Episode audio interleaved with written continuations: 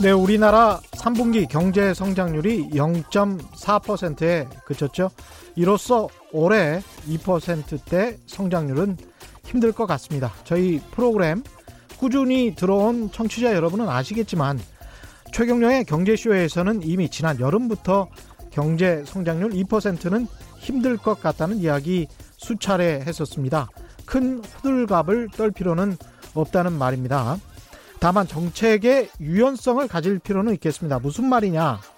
대통령이 삼성전자 이재용 부회장 만나면 한쪽에선 친기업이라고 우려하고 정부가 복지 정책을 강화하면 좌파 사회주의라고 비판하는데요. 모두 경직된 이념에 찌든 언어와 생각들입니다.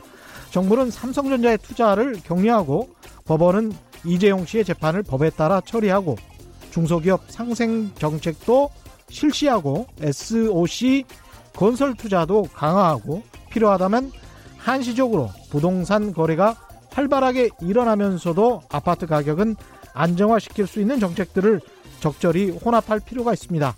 이걸 policy mix라고 표현하는데요. 쉽게 말하자면 꽁 잡는 게 매라는 이야기죠. 흰 고양이든 검은 고양이든 쥐만 잡으면 된다는 뜻입니다. 민주당 정부가 집권하면 꼭 좌파 정책만 해야 한다는 법도 없고요. 지금까지 보여온 문재인 정부의 행보를 봐도 딱히 좌파 정책만 펼쳐온 것도 아니라고 봅니다.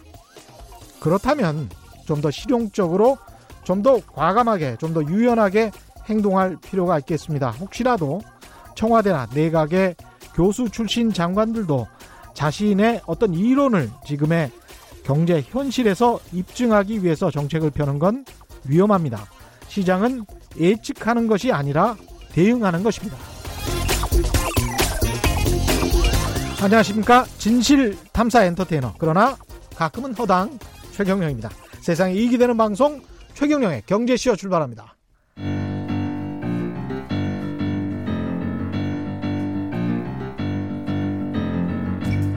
세계 100대 경제학자 가짜 경제 뉴스 감별사 가슴이 뜨거운 경제학자 건국대 최백은 교수의 이게 경제다. 네, 경제 고수만의 탁월한 식견과 통찰력으로 경제 이슈를 분석하는 경제 시선 이게 경제다. 최백은 건국대학교 경제학과 교수 나오셨습니다. 안녕하십니까? 네, 안녕하세요. 예, 최경령의 경제쇼 이 시간 유튜브로도 함께 하고 계시죠? 지금 접속하시면 최백운 교수님 얼굴 보실 수 있고요. 함께 즐기실 수 있습니다. 얼른 들어오십시오. 제가 오프닝에서 역대 정부 어느 정부나 거의 비슷한 것 같은데 예. 교수 출신 교수시니까요. 예. 청와대나 내각에 들어가면 예. 어떤 이론을 고집한다. 그래서 이제 정치인들이나 예. 관료 출신들과 약간 좀 불화가 있고 갈등이 있고 이런 측면들이 예. 있어 왔거든요. 예. 이번 정부에서도 약간 그런 이야기를 제가 들어서 그런데 지금 현재 청와대 내각은 어떤지는 모르겠습니다만 좀 지난 이야기라서 혹시 청와대에서 부르면 가실 가고 싶으세요? 아, 아니 저- 그게 되게 궁금했어요. 아? 예전부터. 예. 저는 그, 예. 어, 먼저 와이프가 이혼한다 그래요. 아 그렇군요. 예. 예. 그, 래서 가능하면 안, 저, 아니, 가능하면 안 아. 갔으면 좋겠다고 예. 항상 얘기를 하고요. 예. 예, 그 이유는 뭐 평범한 거죠. 뭐 사생활도 없어지고, 그렇죠. 예. 음. 그리고 뭐 거기가 자- 잘해야 본전인데 욕, 그렇죠. 욕 먹는 되게 그렇죠. 욕들 먹고, 예.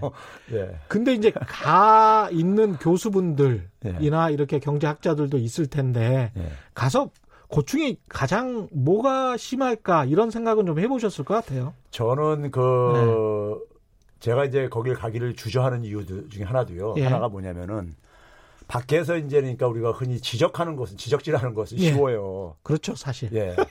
그러니까 우리가 야당 노릇이 여당 노릇보다 더 쉽습니다. 그렇습니다. 예. 예. 근데 이제 그 예, 국정을 운영하는 것은 음. 실수를 용납을 안 해요.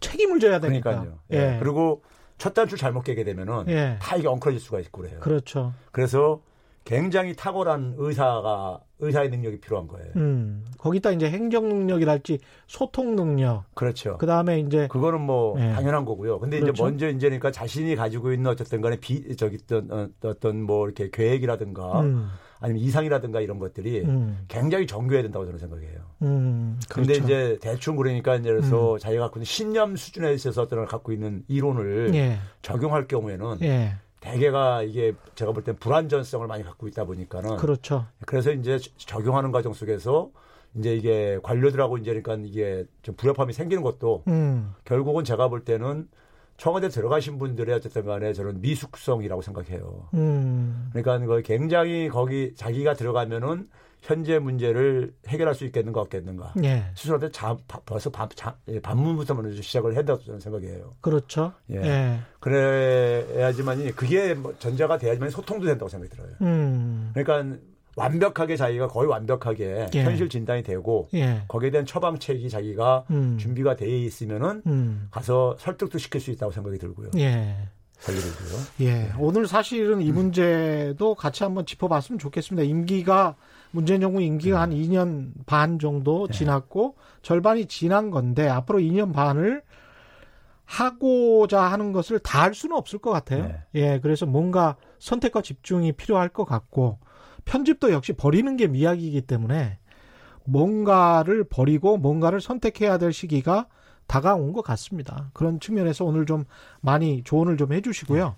먼저 그 오늘 정부가 세계 무역기구 WTO에서 개발도상국 지위를 포기하기로 결정했는데 이거는 좀 예상이 됐던 일입니까? 어, 일반 국민들은 왜 갑자기 이 시점에 튀어나왔는가 음, 이렇게 음. 생각할 거예요. 예, 근데 이제 저희 같은 전문가들은 이제 그러니까는 이게 그 내, 대충 이제 그러니까 나올 어떤 발언이 음. 나올 가능성은 지금 생각했었습니다. 예. 왜 그러냐면은 지난 7월 26일 날 예. 트럼프가 음, 트럼프가 당시에 뭐냐면은 어 지금 이제 주요 국가들 중에서 예, 이뭐 거기 이제 꼭 집어서 이제 뭐 중국, 한국 등 뭐 이렇게 이제 음. 쪽 집어 한 20여 개 국가가 예, 아, 사실상 그러니까 경제 규모도 크고 음, 뭐 선진국들 수준이고 그런데 예, 부유하다 이- 그랬죠. 예. 부유하다고. 근데 예, 이제 개도국 저기 저 예. 특혜를 받고 있다. 예, 그래서 그거를 100일 줄 테니까는 음, 100일 이내 이 WTO가 이거를 그러니까 해결을 하든 하, 하든지 아니면은 미국 혼자라도 음, 개도국 지위를 그러니까 이를 저기 저 없애겠다. 맞습니다. 근데 예. 그 100일이 딱 이제 그러네요. 그렇죠. 아. 7월 26일 날부터 100일 계산하게 되면요. 생각해 보니까 그때 트럼프 대통령, 미국 대통령이 부자 나라에서 개도국의 지위를 향유하고 있다. 예. 이거 부당하다. 예. 이렇게 이야기를 했었거든요. 그렇죠. 그 숙제를 내준 거에 대한 답이 이제 답을 이제 야, 내는 거. 이게 결국은 어, 미국이군요. 예. 미국이 운영하는 세계 경제 체제에서 예. 자유로울 수가 없긴 한데 특히 이제 농민들은 반발을 하고 있습니다. 당연히 반발하지. 예. 이거 어떻게 해야 될까요? 지금 이게 저는 정부가 지금 이런 겁니다. 이게 음. 예, 그이 WTO가 아, 사실 그 뿌리는 예. 우리 이제 2차 세계대전 이후에 음. 세계 무역 질서의 근간을 하는 게 이제 가트 체제입니다. 예. 이- 이런 바요. 예. 어, 관세 및 무역에 관한 일반 협정 우리말로 이렇게 번역하면요. 음. 그래서 이제 국제 무역 어떤 룰을 만든 거죠. 음. 거기 보게 되면은 기본적으로 이제 WTO하고 이제 중요한 차이 중에 하나가요. 예. 뭐냐면은 선진국과 후진국과는 실력 차이를 인정을 해줬어요. 예. 그렇죠. 예, 그래서 후진국들은 그러니까 음. 아, 실력이 부족하니까는 음. 좀 이제 어느 정도 실력이 좀 개대 경쟁을 선진국과 똑같은 수준에서 경쟁을 할 수 있을 때까지 음. 좀 어느 혜택을 이제 준 건데 예. 그게 일종의 보게 되면 이제 그러니까 뭐 시장을 국내 산업을 보호하기 위해서 음. 관세를 부과할 수 있는 이런 혜택이라든가 예. 아니면 국내 산업을 육성하기 위해서 보조금을 좀 지원한다든가 음. 이런 이제 혜택을 부여를 해줬어요. 예.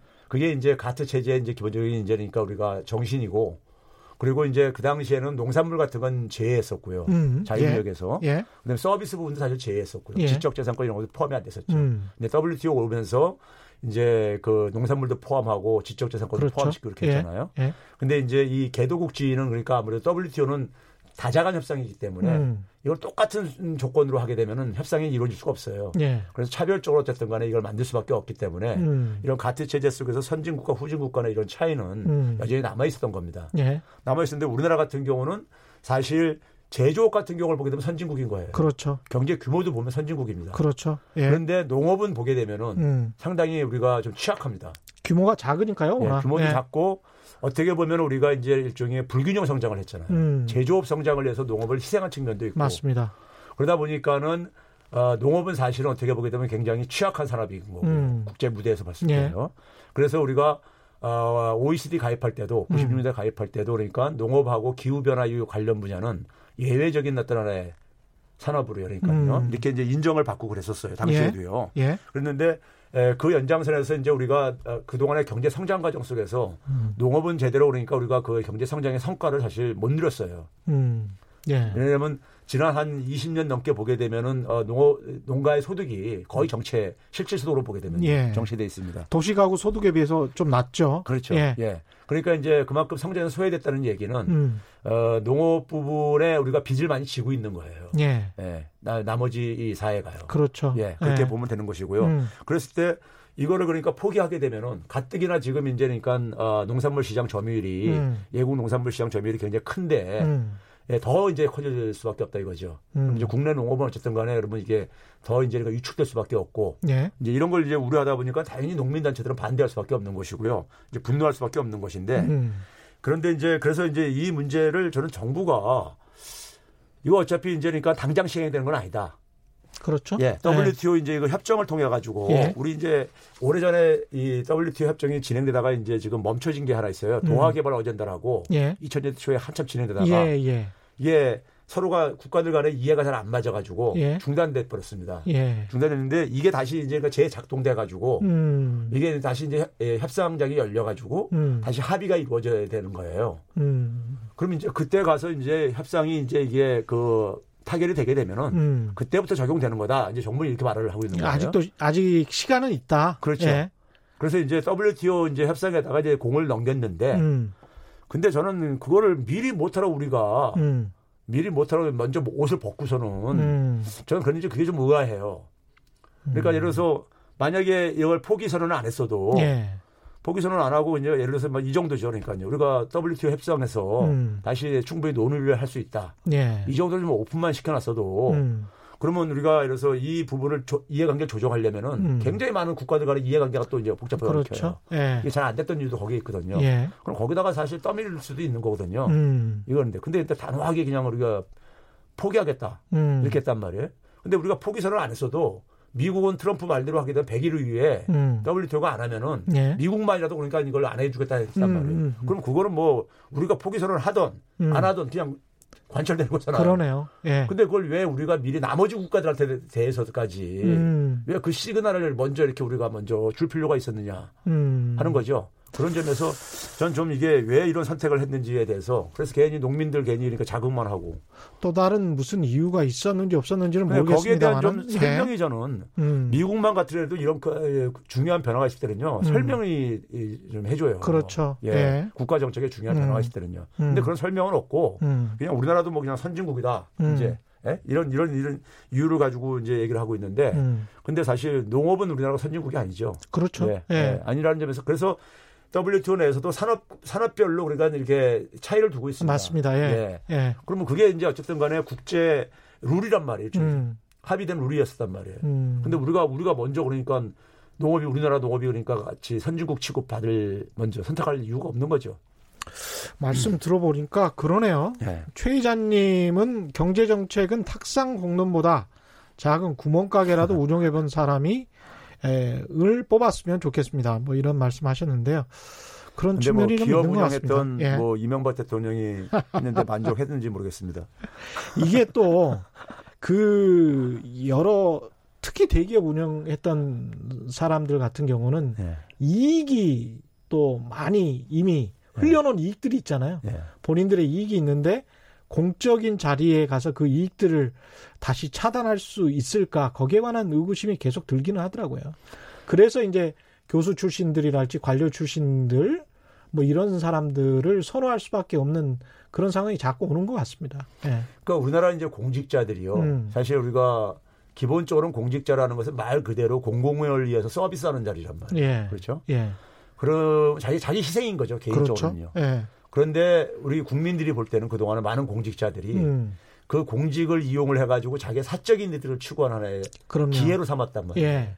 그러다 보니까는 에, 그러한 부분에 대해서 어쨌든 간에 시민단체라든가 음. 학자들은 문제점을 끊임없이 지적을 할 수밖에 없고 음. 그럼 국민들이 이제 그러한 부분에 대한 갈증이 있는 거죠. 그렇죠. 그러다 예. 보니까 이제 그러니까 교수들이 불려나가고 이제 했던 것 같습니다. 음. 제가 볼 때는. 예, 맞습니다.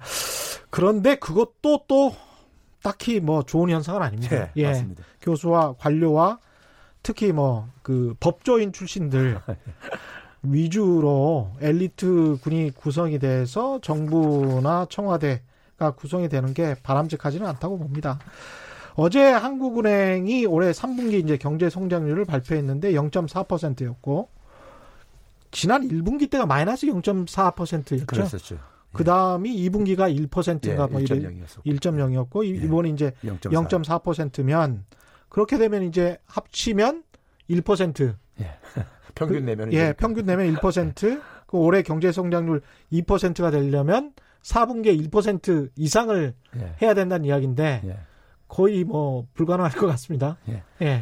근데요, 예. 이 성장률 수치, 그러니까 일반 국민들은 그러니까는 이 숫자 하나에 그냥 이렇게 에, 집중을 하다 보니까 예. 는 놓치는 부분들이 많이 있는데요. 그렇습니다. 예. 2분기에 아까 소개했듯이 이제 1.0%라는 게 예. 1분기 대비해서였었어요. 그렇습니다. 그렇죠? 예. 이번에도 2분기 대비입니다. 그렇죠. 예. 근데 연율로 보게 되면요. 예. 1년 전.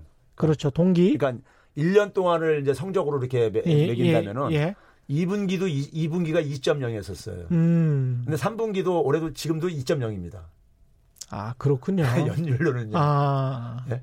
그러면 이게 뭘 의미하는 거냐? 예. 그러니까 그러니까 전기 대비로 1.0하고 0.4 하게 되면 절반도 안 되게 떨어진 거잖아요. 예. 떨어진 건데 이게 왜, 왜 그러냐면은 앞에 분기 대비를 이렇게 하다 보니까 기저 효과가 있는 거죠. 그렇죠. 예. 그래서 실체가 잘 이제 가려지는 부분이 있어요. 그러니까 지난해. 지난해 7, 8, 9월에 비해서는 2% 정도 성장을 그게 했다. 이제 그러니까 예. 2분기 때인 4, 5, 6월달하고 똑같다 이거예요. 성적이. 그렇죠. 예. 예. 근데 하나는 1.0%고 하나는 0.4%란 말이에요. 음. 그래서 우리가 지난 어, 수십 년간 쭉 보게 되면요. 음. 앞에 분기가 높으면은 뒤에 분기 떨어지고요. 아. 이게 반복해 왔어요. 지그재그로 계속 예. 그렇게 가는군요. 최근에도 보게 되면은 뭐 2017년 1분기에 0.9 한 다음에 음. 2, 4분기에 0.5로 떨어졌다가 3분기에 1.5로 올라갔다 다시 마이너스 0.1로 떨어지고요. 앞에 분기가 크게 올라가면요. 세 분기가 그러니까 어떻게 보면 떨어지고. 당연할 수밖에 그렇죠. 없겠습니다. 예, 기저 효과가 예. 작용하니까요. 예. 그래서 이제 그 점을 먼저 하나 이제 좀 이제 우리 국민들이 음. 너무 이제 이 성적표에 예. 0.4라는 수치에 너무 이제 그러니까 그렇죠. 그 우울해할 필요 어. 없다. 예. 이 분기하고 사실상 내용은 같다. 음, 이렇게 얘기를 드리고 싶고요. 예. 그 다음에 이제 2.0이 이제 안 된다는 얘기는 음. 저는 지난 연말부터 이게 방송에서 계속 얘기했었어요. 그렇습니다. 예. 예. 그래서 이게 그, 그 당시에 이제 이렇게 얘기를 하면서 대규모 추경 편성이 저는 필요하다고 계속 얘기했던 사람이거든요. 예. 근데 그 당시에 이제 정부라든가 음. 뭐 예를 들어서 한국은행, KDI 이런 데서 음. 전망치를 정부 목표치 비슷하게 잡아놨었죠. 최소한 2.5% 이상을 맞습니다. 그렇죠. 그때는 그랬습니다 예. 예. 2.5에서 한 2.7까지 이렇게 얘기가 어렸었어요. 지금은 이제 2.0, 2.2 이렇게 예, 이야기 나오잖아요. 떨어뜨렸잖아요. 그때 제가 방송에서 또 그런 얘기 했었습니다. 정부가 이제 그 근거로 얘기하면서 음. 5월 달이 지나면은 수출이 음. 개선될 거다. 지금 예. 수출이 떨어지고 있는데 예. 그때 제가 그랬습니다. 그, 그, 그 개선되는 근거가 뭐냐? 음. 왜냐면 하반기 될수록 음. 미국 경기도 지금 그러니까 후퇴 국면으로 지금 진입하고 있고 예. 중국 경기도 나빠지고 있고 음. 세계 주요 그러니까 경제 규모 1, 2 국가가 나빠지는데 음. 우리 수출이 그 개선된다는 근거가 도대체 뭐냐? 예. 그런데 거기 근거 없이 그냥 음. 그, 그 근거 없이 그냥 그런 주장을 했단 말이에요. 예. 제가 알기로는요. 예. 그러면 그거는 그냥 하나의 희망 사항인 거죠. 그렇죠. 예. 그러면 결국은 뭐냐면 이랬을 때 그러니까는 음. 관료들이 그러니까 우리가 아, 그 일종의 의심의 눈초리를 받는 이유가요. 음. 지식인들한테 받는 예. 이유가 결국은 그걸 어, 이, 과, 이 성장률을 과장, 과장, 과대평가함으로써 음. 결국은 재정을 결과적으로는 굉장히 긴축적으로 운영을 아. 하게 됐다 이거죠. 그렇게 볼 수도 있겠네요. 아, 그렇죠. 예. 그러니까 우리가 추경 편성할 때도 너무 낙관적인 전망을 내놓음으로써 그렇죠. 그러니까 예. 추경 편성할 때 봐보세요. 처음 제출했던 게 뭐냐면 0.1% 포인트 증가 효과를 기대하면서 편성을 했어요. 음. 왜 그러냐면은 2.6%를 목표로 하고 한 2.5 그러면 0.1%라는 얘기는 한 0.1%뿐이 안 떨어질 거라고 예상하는 거잖아요. 그러네요. 음. 그러면 그 그러면 결국은 두 가지 중에 하나입니다. 하나는 뭐냐면 굉장히 정부 관료들이 음. 실력이 없거나 무능하거나 음. 아니면은 의도적으로 의도적으로 재정을 굉장히 긴축적으로 운용하기 위해서 음. 에, 이 기재부 관료들은 기본적으로 굉장히 재정을 경직적으로 운영하는 경향들이 있습니다. 그렇죠. 계속 그러니까- 지난해에도 세수가 계속 남았잖아요. 그러니까요. 예. 그것도 뭐 빚도 갚았었고요. 예. 상당 부분은요. 그러면 그런 인재니까는 결국은 재정을 굉장히 경직적으로 운영하기 위해서 음, 그런 전망을 했다고 우리는 의심의 눈치를 받을 수밖에 없는 것이고요. 음, 그 결과로 그 결과로 그러니까 성장률 떨어지는 것에 대해서 음. 잘못된 정책 대응을 했던 거죠. 결과론적으로는요. 그러네요. 예, 그런 점에서 어 결국은 어 제가 생각할 때는 지금 이게 문재인 정부가 아, 지금 3년 차 예. 들어서면서요. 경제 정책들이 경제가 기본적으로 청와대에서 관료로 다 넘어갔다. 음, 이런 얘기를 이제 많이들 하거든요. 예. 특히 홍남기 티- 예. 팀에서요. 예, 그런 점에서 이제 청와대가 사실은 이 경제에 대해서 음, 이게 그 제대로 컨트롤을 못 하고 있는 게 아닌가. 음, 그런 에, 걱정이 드시는군요. 예. 그리고 어, 실제로 청와대 내부도 많은 관료들이 이제 진입을 해버렸고요. 그렇습니다. 네, 예. 그러다 보니까는 결국은 청와대가 경제는 사실 에, 그 일종의 경제를 관리할 만한 사람이 음. 거시 경제를 관리할 만한 사람이 없는 게 아닌가 음, 이런 이제 저는 그 생각을 지울 수가 없습니다. 그러니까 숫자 싸움에서 관료들이 특히 기획재정부 관료들이 이렇게 이렇게 나올 것 같다라고 하, 하면 이게 반박할 수 있는 자료가 있어야 되는데 네, 그거를 반박할 수 있는 팀이 청와대나 그렇죠. 뭐 내각에 있느냐 없느냐가 중요할 것 맞습니다. 같습니다. 근데 이제 우리가 50이라고 하죠. 어쩌다가 공무원 된 예. 정치권 같은 경우에 정보나 이런 행정력 수준에서는 관료들에게 늘 당하니까 늘공이라는 관료들에게 네. 늘 당하니까 그런 측면에서 참 아쉽네요. 그래서 제가 예. 모두에 굉장히 훌륭한 의사가 들어가야 된다. 음. 굉장히 그러니까 준비가 철저하게 돼 있는 네. 자신이 그러니까 본인이 스스로 볼 때 제 자신이 없으면 들어가지 말아야 되는 거예요. 그렇죠. 예.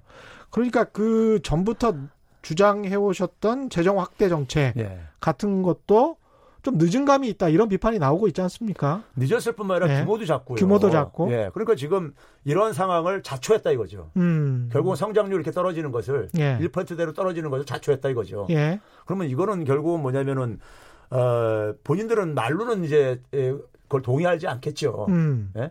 근데 결과론적으로 음. 결과론적으로 정부 관료들이 그러니까는 음.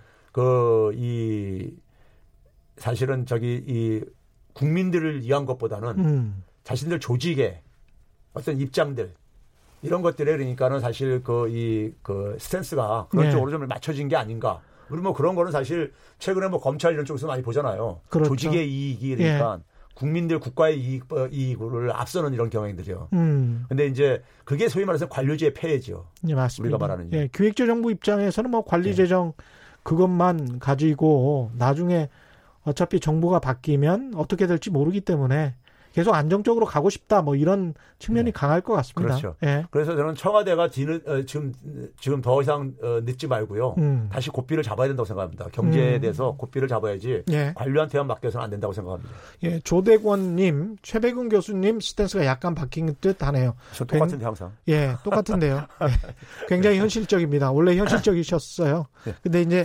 그 관련해서 정부가 정부와 지금 관료를 네. 약간 좀 분류해서 어, 구분을 해서 지금 말씀을 하, 고 계시기 때문에 그렇게 느끼는 것 같습니다. 저는 관료를 부정하는 건 아니에요. 예. 역할의 차이가 있는데 그렇죠. 역할의 차이가 있는데 예. 청와대 팀들은 기본적으로 음, 자신들이 내세웠던 공약, 경제 철학을 음, 그거를 이제 어쨌든 간에 에, 그 실현할 어쨌든 책임이 있는 거잖아요. 그렇죠. 근데 그거는 관료들은 사실 그런 거에 관심 없어요. 경제 음. 철학이에요. 음, 기본적으로 그러니까 정권이 바뀌더라도 예, 자기들 기준을 가지고 계속해서 하는 게 있어요. 그렇죠. 근데 어. 그렇다면은 그러면 경제는 기본적으로 그러니까 우리가 체질을 바꾼다거나 구조를 바꿀 때 음. 이걸 못 하는 거죠. 그렇죠. 그냥 관성적으로 관료들은 해간다 이거예요. 그러니까 국민들이 힘들여서 예. 투표를 할 필요가 그러면 없는 거죠. 그렇죠. 관료라는 것은 어떻게 보게 되면은 예. 경제 철학을 그러니까 수행하는 하나의 예. 기능적인 역할을 해줘야 되는 것이죠. 그렇죠. 어, 근데 그들이 그러니까 어떤 하나의 음. 에, 자주지한다면은 음. 그 경제는 변할 수가 없습니다. 그게 뭐 어떤 정부를 선택했다는 거는 국민들이 음. 그렇죠. 어떤 그 정책을. 예. 선택 했다는 이야기하고 똑같은데 그런 측면에서 그 5년이 그러면 여타 정부와 비슷하거나 똑같이 간다면 예. 정부를 바꿀 필요가 없죠. 그렇죠. 선거를 할 필요도 없고 그냥 관료들 그냥. 기획재정부 관료들에게 계속 예. 맡기면 되는 거죠. 예. 예. 이 정부 내년 예산안을 보면 과거하고 달리 어, SOC 분야의 투자가 한 10% 이상 증가했고 문재인 대통령도 이제 국회 시정 연설에서 화요일이었죠. SOC 투자를 좀 강조를 했습니다.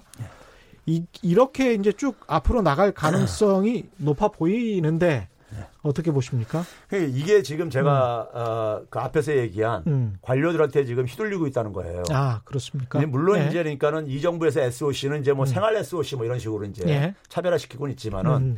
SOC를 이렇게 대통령이 지금 강조하고 있다는 얘기는 예, 그만큼 초조하다는 겁니다. 그렇죠. 성장률 수치에 지금 그러니까 이제 목을 맨다는 얘기입니다. 예, 그렇죠? 예를 들면 건설 이쪽은 그러니까 단기 경기 부양은 가장 효과가 크거든요. 그렇죠. 그리고 항상 유혹에 빠지는 게 음. 경기가 안 좋을 때마다 빠지는 유혹이 바로 이 부분입니다. 음, 그렇죠? 그런 점에서 어, 결국은 이제 이 대통령 입에서 이런 얘기가 나온다는 얘기는 음, 관료들이 결국은 그걸 이제 그러니까는 어, 주입시켰다는 얘기죠. 음, 에, 그 대통령이 그러니까는 그 경제 정책을 세세하게 다 챙길 수는 없는 상황이니까요. 음, 그런 점에서 어, 상당히 제가 볼 때 좀 우려스러운 부분인 거고요. 음, 그래서 뭐 예산은 예산은 일단 이 증가 규모도 보게 되면요. 음. 내용적으로 보면 그렇게 확장적이지가 않아요. 그렇게 우리가 확장적이지 않다. 예, 그러니까 우리가 흔히 말해서 일반 국민들이 경제에 대해서 이 잘 이제 그 513조. 예, 모르다 보니까는 음. 수치 몇 가지 수치에 그냥 이렇게 그냥 그걸 그대로 이제 해석하는 경향이 앞에. 언론에서 뭐 초수퍼 예산 이러니까. 예, 그렇죠. 그리고 예. 뭐 9.3%할 때 음. 그 수치가 하는데 음. 이걸 내용을 뜯어 뜯어 보면 있잖아요. 예, 올해 그러니까 추경이 편성됐었잖아요. 예, 그럼 올해 예산 대비해가지고 내년에 예산이 얼마나 변하냐 할때 음. 추경도 포함시켜야 되는 거예요. 그렇죠. 근데 추경 포함 안 한 겁니다, 이거. 아, 추경 포함하게 되면요, 8% 증가한 거예요. 아, 9.8%가 아니고, 예, 예. 음. 그러니까요. 먼저 거기서 하나 그 하게 되고요. 예, 그 다음에는 뭐냐면은 이제 일종의 보게 되면은 그 이 융자 사업 예산이 있습니다. 음, 융자라는 건 말 그대로 돈 빌려주는 거죠. 예, 그러니까 돈을 빌려주고서는 예를 들어서 이제 주택 구입 전세 자금을 이제 그러니까 이제 지원을 해주잖아요, 정부가요. 예, 그러면 그걸 이제 융자해주고 돈은 그건 돌려받는 돈이란 말이에요. 그렇죠. 그러니까 실제로 쓰는 돈이 아니죠. 예, 예. 이런 것들이 그러니까 한 44조 원 정도 그러니까 이- 이게 포함돼 있어요. 아, 44조 원이나 돼요? 아니 이 7조 원 정도 이게 아, 포함돼 있어요. 7조 원? 예. 예. 그러니까 이런 그 전체 증가가 44조 원인데 음. 7조 원 정도가 그거에 차지한다 이거예요. 거의 음. 20% 가깝게 가요. 예. 이런 것들도 있고요. 그다음에 뭐냐면 이제 뭐 출연 어, 이 출연금 같은 경우 음, 이것도 그러니까 정부 지출에는 별로 영향 안 미치는 돈들이에요. 예.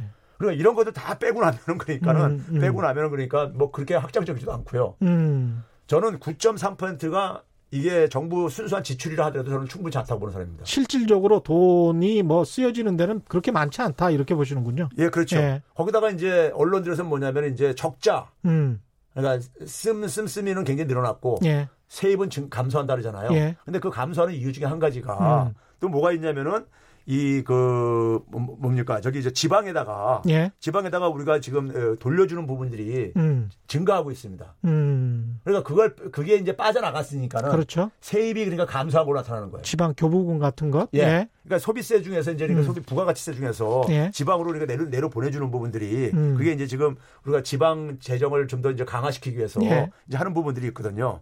그래서 이제 그런 부분들이 한 5조 1, 5조 1천억 원 정도 돼요. 음, 그러니까 그런 게 그런 것은 사실 그러니까 세입에서 빠져나간 돈이란 말이에요. 예, 그러니까 그만큼 그걸 포함시키게 되면 국가 채무도 그만큼 줄어드는 것이고 음, 그러니까 어, 정부나 보수 에, 에, 관료들이나 보수 언론들은 음. 가능한 한 그러니까 정부가 그러니까 지금 돈을 많이 쓰고 있다는 이런 인상을 좀 잠깐만 심어주려고 하고 있고 그렇습니다. 예. 예. 그런 느낌이 강하죠. 예, 왜 그런지 아세요? 왜 아니 뭐덜 쓰게 하려고. 아니 못 쓰게 예. 하는 이유가 그러니까 왜 그러냐 왜 그래요? 돈을 그- 쓰게 되면은 예, 돈을 쓰게 되면 결국은 그걸 어딘가 뭘 돈을 걷어서 메꿔야 되잖아요. 그렇죠. 메꾸는 건 누구 돈으로 메꿉니까? 결국 세금 걷어서 메꿔야 되는 거잖아요. 그렇습니다. 세금은 누가 더 많이 냅니까? 아 부자들이 더 많이 기업이나. 부자가 많이 내죠. 아, 그게 싫은 거예요. 아 그렇게 보시는군요. 그 근데 아까 그 SOC 그 건설 투자 관련해 가지고 예. 이게 이제 관료들에게 포획된 것 같다 이런 말씀을 하셨는데 SOC 건설 투자 말고 그러면 늘어난 재정으로 어떤 부분에 좀 투자를 해야 된다 이렇게 생각하시는지. 저는 지금 그 기본적으로요. 음, 어, 우리가 지금 이제 경제 체질을 강화해야 되고 예를 들면 이런 겁니다. 지금 우리가 현 정부가 그러니까는 소득주 성장을 내세워 가지고 음, 저소득층이라든가 어쨌든 간에 이, 그 저임금 근로자들의 소득 기반을 좀 강화시켜 줘 가지고 음. 내수를 좀 강화시키겠다는 이런 취지였었거든요. 예, 그래서 이제 최저임금도 이제 그러니까는 그렇게 요란하게 하면서 아이가 한 2년 동안 하다 했었단 말이에요. 음, 근데 그런 것들이 별로 효과를 못 본 이유가 예, 그 최저임금 대개 버는 사람들의 많은 사람들이 청년들이잖아요. 음, 청년들이 그거를 어, 가는데 그 저 최저임금 인상된 거 가지고 음. 수입이 조금 증가했지만은 자기들 그러니까 집세 나가는 게 더 많이 나가 나가요. 음. 그러니까 최저임금 인상 효과 별로 없는 거예요. 그렇죠. 예. 예.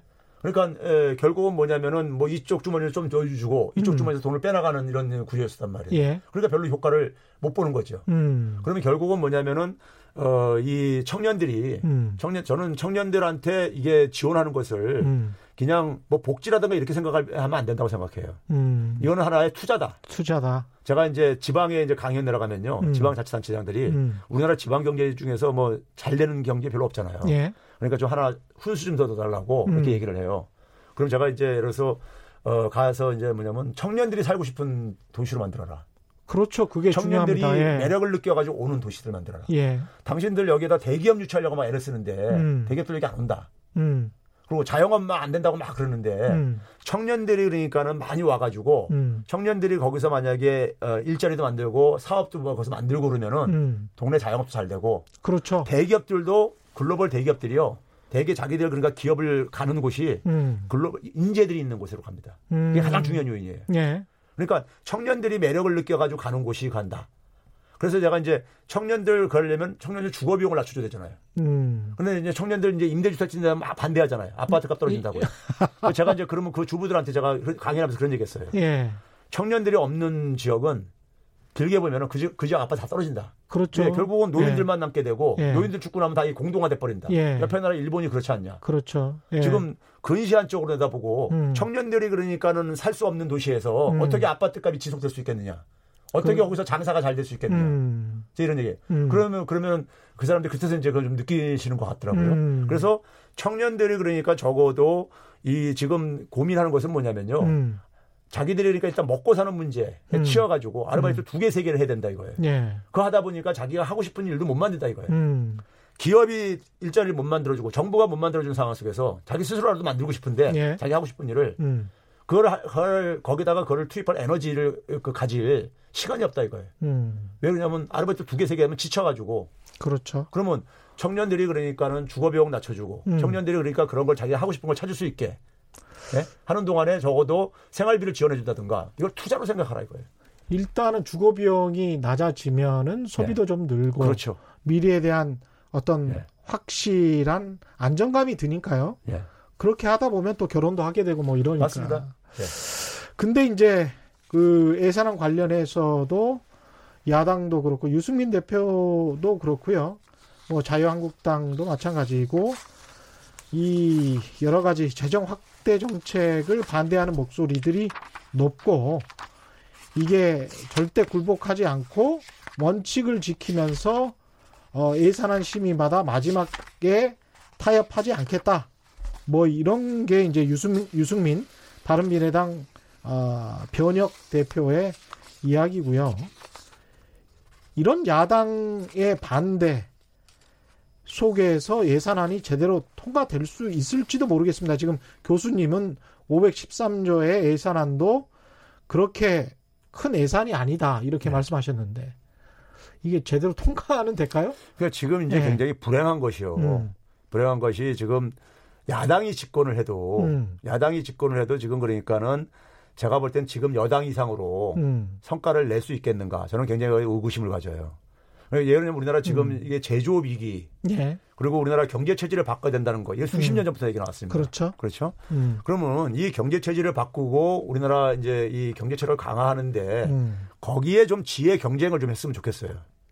그런데 이게 문제는 뭐냐면 지금 정치인들이 그런 실력이 없다 보니까는 예, 없다 보니까는 상대방의 불행을 통해서 정치인들은 기본적으로 정권 잡는 데 목적이 있잖아요. 예, 그게 최, 최고의 목표잖아요. 음. 근데 이 목표 잡는 거를 국민들에게 보다 그러니까 미래에 대한 희망을 좀 제시를 해가지고 음. 제시를 해가지고 그러니까 실력이 이 실력으로 그러니까 이게 정권을 잡으려고 하는 게 아니라 예, 상대방이 그러니까는 이게 소위 말해서 그러니까 불행해져 가지고 음. 내가 반사이득을 보는 이런 방식으로 그렇죠. 예. 상대방이 망해야 내가 그렇죠. 흥한다.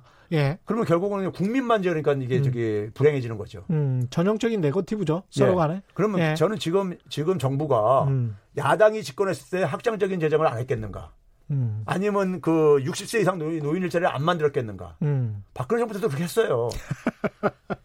맞습니다. 그래서 예. 그러, 그러면서 이제 그러니까 지금 유승민 의원 얘기 나왔지만요. 예. 유승민 의원이 그러니까는 8월달 고용지표 얘기하면서 음, 뭐 저기 저 이 난치성 환자에다가 뭐 비유하면서 그러는데 음. 본인이 부정확한 데이터를 얘기를 하면서 음. 적어도 그분은 경제 전문가잖아요. 그렇죠. 경제 전문가는 뭐냐면 통계청을 이용하는 방법을 아는 사람입니다. 예. 통계청만 이용하면은 음. 60세 이상 중에서 음. 몇 사람이 그러니까 17시간 이하 일자리 갖고 있는지 음. 몇 사람이 36시간 이상 일자리를 갖고 있는지 음. 이거 다 알 수가 있어요. 그렇죠. 일반인들은 몰라도요. 예. 그리고 60세 이상 일자리 중에서 정부가 만든 공공근로 일자리가 몇 퍼센트 되는지 음. 이거 다 알 수가 있어요. 예. 근데 그거하고 전혀 그러니까 사실이 아닌 얘기를 음. 하고 있, 거나 음. 이번에도 그랬더라고요. 이번에도 보게 되면은 뭐 후한무치다 뭐 이런 식으로 이제 표현을 했어요. 예. 후한무치의 국치, 극치를 보여준다.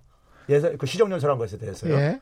그러면서 거기 이제 보게 되면은 그 이 문재인 대통령이 그러니까 최근에 가계소득이 음. 지난 5년 중에 이렇게 빠르게 증가하고 있다. 뭐 이런 식이 뭐 올랐다 예. 이런 얘기 했단 말이에요. 예. 근데 실제로 제가 그걸 소- 가계소득을 들여다봤어요. 음. 들여다봤는데 그 가계수도 그러니까 박근혜 정부 때니까 4년 동안에요. 음. 연 2.2%씩 증가했습니다. 연 2.2%? 예. 한 예. 9만 한 천 원 정도 증가했어요. 예. 연 연이요. 예. 근데 문재인 정부 들어와가지고 연 3.0% 증가했습니다. 어. 그리고 예. 이게 한 13만 한 3천 원 정도 되는 거예요. 어. 예. 이거 실제 통계청에 들어가면 나다 나와 있는 자료예요. 그러네요. 예. 근데 이렇게 가는데 그리고 근로소득이 그러니까 특히 많이 올랐다 이제 이렇게 음. 얘기했단 말이에요. 음. 그건 상식적인 거예요. 최저임금 증가했으니까는 음. 임금 일자리를 얻은 사람들은 근로소득은 예. 증가할 수밖에 없어요. 음. 실제로 보게 되면 이것도 박근혜 정부 때는 2.8%씩 연 증가했는데 근로소득도 근데 문재인 정부에서는 연 3.4%씩 증가했단 말이에요. 음. 그 이거 객관적인 하나 이건 팩트란 말이에요. 그러니까 정부의 좋은 수치는 어떻게든 이야기하지 않고 그러니까 나쁜 얘기를, 수치만 얘기를 이야기한다. 해도 그러니까는 60세 이상 일자리들은 대개가 그러니까 일반 국민들이 갖고 있는 어떤 하나의 편견을 이용을 해가지고 예. 해가지고 그걸 그 잘못 그 거짓으로 얘기한다거나 음. 아니면 그다음에 실질적으로 이번에는 수치는 얘기는 안 했지만은 음. 수치를 들여다보고선 그러니까 이렇게 뭐 후한무치하든 뭐든 얘기를 해야 되는데 근거를 대면서 예. 그냥 무조건 자꾸 후한무치하다 하게 되면은 어. 이게 결국은 일종의 뭐냐면 정치적인 양극화만 더 혐오만 더 이렇게 그렇죠. 확대 예. 확자 이 확대 재생산 시킨다 이거예요. 음. 그러면 결국은 국민들은 굉장히 불행한 선택을 할 수밖에 없어요. 음. 어떤 실력을 가지고 선택을 하는 게 아니라 누가 더 실력 있는 정당이냐. 숫자와 근거를 가지고 예, 합리적으로 가지고 선택을 게 하는 게. 아니라 국민들은 그러니까 그 어떤 혐오감 전쟁 속에서 음. 전쟁 속에서 국민들도 패로 나눠져 가지고 음. 나눠져 가지고 그 속에서 뭐 저기 저 검증도 안 된 사람들이 그냥 계속 선택할 수 있는 거죠. 예. 김와인님, 대내외적인 여건 속에서 이 정도면 선방한 거다. 야당은 맨날 경제 파탄이라고 하는데, 그럼 지금 우리나라 사람들 굶어 죽었겠다. 이런 의견이시고요. 정민호님은 경제가 망해야 자한당에 희망이 있다고 보는 것 같습니다. 비슷한 의견이신 것 같고, 다른 의견은 2867님, 영등포 중기골목 어, 공구상가 한번 와보면 위기감이 확 느껴질 겁니다. 현대중공업 중기센터 직영점이 철수했어요. 우리나라 중장비 1번지가 영등포인데 철수, 철수, 철수. 아, 기계 가동률 월 7일 정도입니다. 이건 맞는 얘기예요. 예. 제조업 위기니까요. 네, 그렇죠. 그래서 그 9414님도 현재 정부에서 당장의 경제 성장 외에 장기적인 체질 개선에 대한 방편은 어떻게 생각하고 계시는지 여쭤봤습니다. 저는 두 가지예요. 음, 하나는 공정성을 그러니까 지금 이 현, 현 정부가 음. 공정 경제를 내쳤잖아요. 예, 지금 이번에 그 시정연설에서도 대통령께서 공정성이라는 단어를 음, 뭐 수십 번 얘기를 했잖아요. 예. 저 30몇 번 했다고 제가 이렇게 음. 기억하고 있는데 예, 근데 경제에서 공정성 강화를 하면 돼요. 음. 제가 일전에 한번 이런 얘기 했잖아요. 최저임금 1만 원 달성 가능하다. 예, 금융의 공정성을 가지고 하- 가능하다는 얘기 제가 소개했었죠. 예, 예. 그렇죠?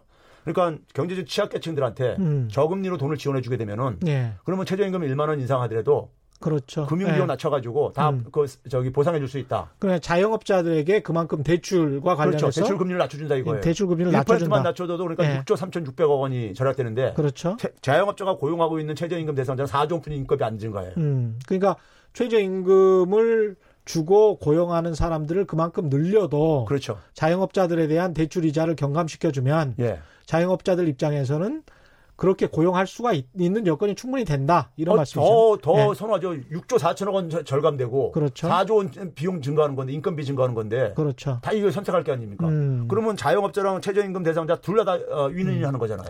지금처럼 특히 이제 저금리 상황하에서는 예. 특히 그럴 것 같습니다. 그러면 예. 그 속, 그게 결국은 무슨 논리입니까? 금융의 공정성을 음. 금융은 굉장히 대기업이나 부자들한테는 굉장히 혜택을 많이 주는 곳이고 예, 경제 취약계층한테는 굉장히 불리한 곳이란 말이에요. 예, 아주 그냥 그이 이 뭡니까 수전노처럼 이제 그런 데잖아요. 그러니까 그렇죠. 그렇죠. 예. 그러면 그런 공정성을 더 강화를 해야 되는 것이고요. 음, 그 공정성 강화와 더불어 가지고 하는 것이 뭐냐면 음. 미래를 만드는 거니까 우리가 그렇죠. 지금 제조업이 6위니까는 어. 미래를 만드는 작업이라고요. 미래를 만드는 작업은 제가 음. 볼 때는 결국은 뭐냐면은 제조업에 대한 어떤 하나의 출구를 좀 우리가 만들어야 되는 건데 예. 이게 결국은 청년 살리는 거하고 똑같은 아까 마- 마찬가지예요. 예. 결국 새로운 미래는 누가 만들 수 있습니까? 음. 청년들입니다. 청년들이 그렇죠. 새로운 사람 만들어야 되고 새로운 창업도 해야 되고 음. 새로운 소위 플랫폼 사업 모델들을 육성한다고 정부가 막 그러는데 음. 청년들이 플랫폼 사업 모델을 많이 창업할 수 있도록 음. 그걸 지원을 해줘야죠. 그 실제로 정부가 소상공인 진흥공단 등을 통해서 저리로 대출은 하고 있는데 네. 이게 1년에 뭐 분기마다 한 번씩인지 이렇게 한다고 하면 새벽부터 줄을 선대요. 예. 그래서 뭐 한 어, 9시면 그냥 다 마감이 된다고 하더라고요. 그러니까 그만큼 대출 융자를 저리로 이렇게 바꾸고 싶은 그런 자영업 하시는 분들이 많은 것 같아요. 그러니까요. 이 일부 전문가들, 심지어 경제학자들도 저한테 제가 음. 그런 얘기를 하면요. 음, 아, 그러다 부실화되면 어떻게 되냐 그래요. 근데 음, 이미 6조 3,600억 원이요. 음. 금융회사, 은행에서 대출돼 나간 돈이에요. 그렇죠. 그럼 은행들이 그거 다 그러면 저기 저 해소할 자신 없으면 그 대출해 줬겠어요. 그 돈을 대환한다는 그렇죠. 이야기잖아요. 예. 예. 그러니까 그건, 부- 그건 부실의 문제가 아니라고요. 그렇습니다. 그렇죠? 예. 새로 대출을 해준다는 게 아니고, 아, 은행이 6조 3,600원을 대출해 주면서 예. 그러면서 그거 하나 안 따져보고 저기 대출해 줬겠습니까? 그렇죠. 부실화 될 거라면 내 예. 대출해 주겠어요.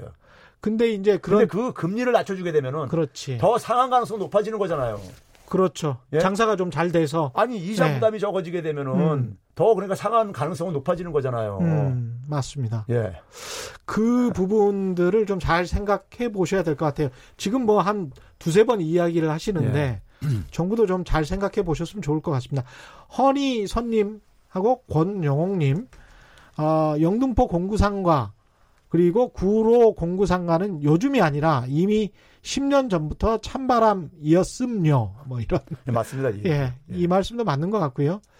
그 앞에 닉네임은 제가 소개해드리기가 좀 그렇습니다. 최 교수님, 미국 연준이 향후 금리를 더 낮추면 우리의 금리나 여유폭이 어디까지 가능하겠습니까? 이렇게 물어보셨네.